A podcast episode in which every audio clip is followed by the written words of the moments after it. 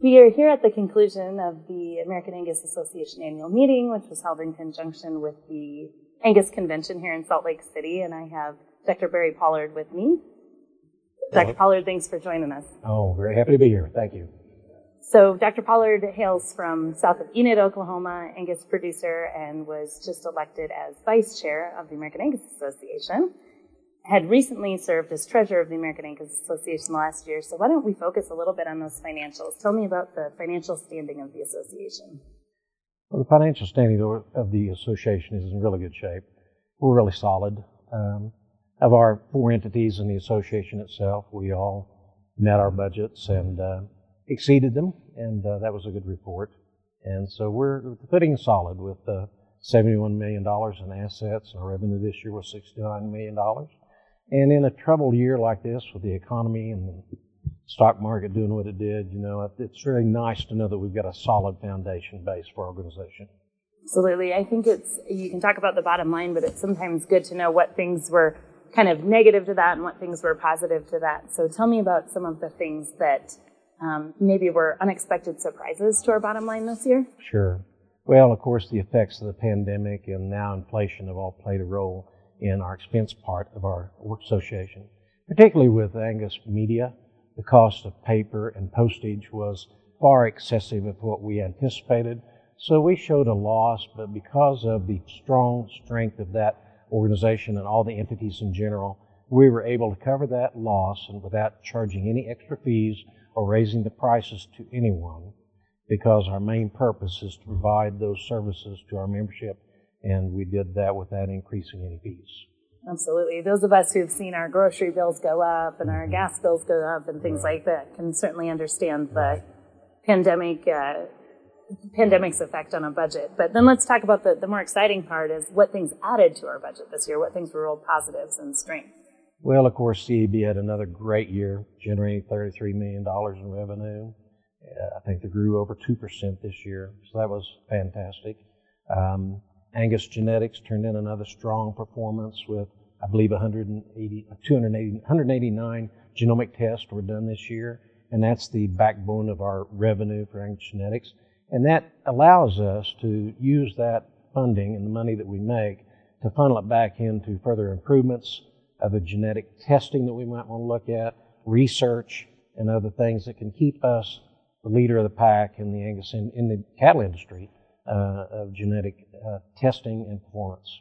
That leads right into my next question. I think I heard Jerry say it from the stage. I've heard it several times in the boardroom that gone are the days of just just making enough revenue based on on membership fees and things like that. Where are really the opportunities you see, uh, kind of looking into the future, either near future or maybe farther out?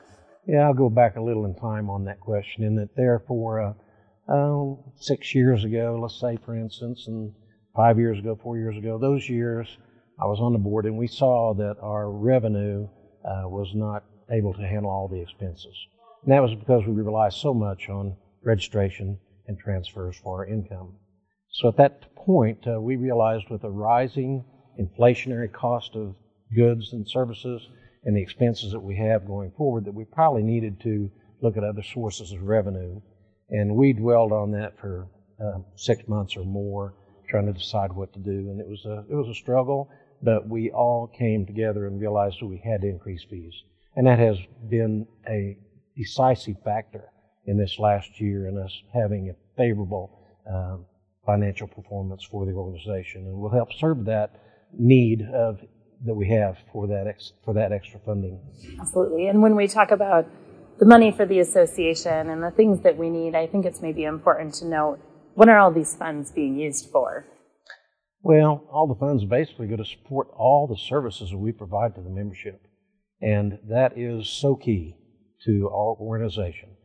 To be progressive, to have the money to investigate new ideas, to help use that money to enhance AGI's performance and look at the opportunities that we might have, as well as the funding that was increased from numerous donors in the foundation help with the educational opportunities for the children, for all the kids in the Angus uh, Junior Junior Board and all of the kids underneath them, and make sure that all those activities that we see so valuable to our junior members are able to be funded.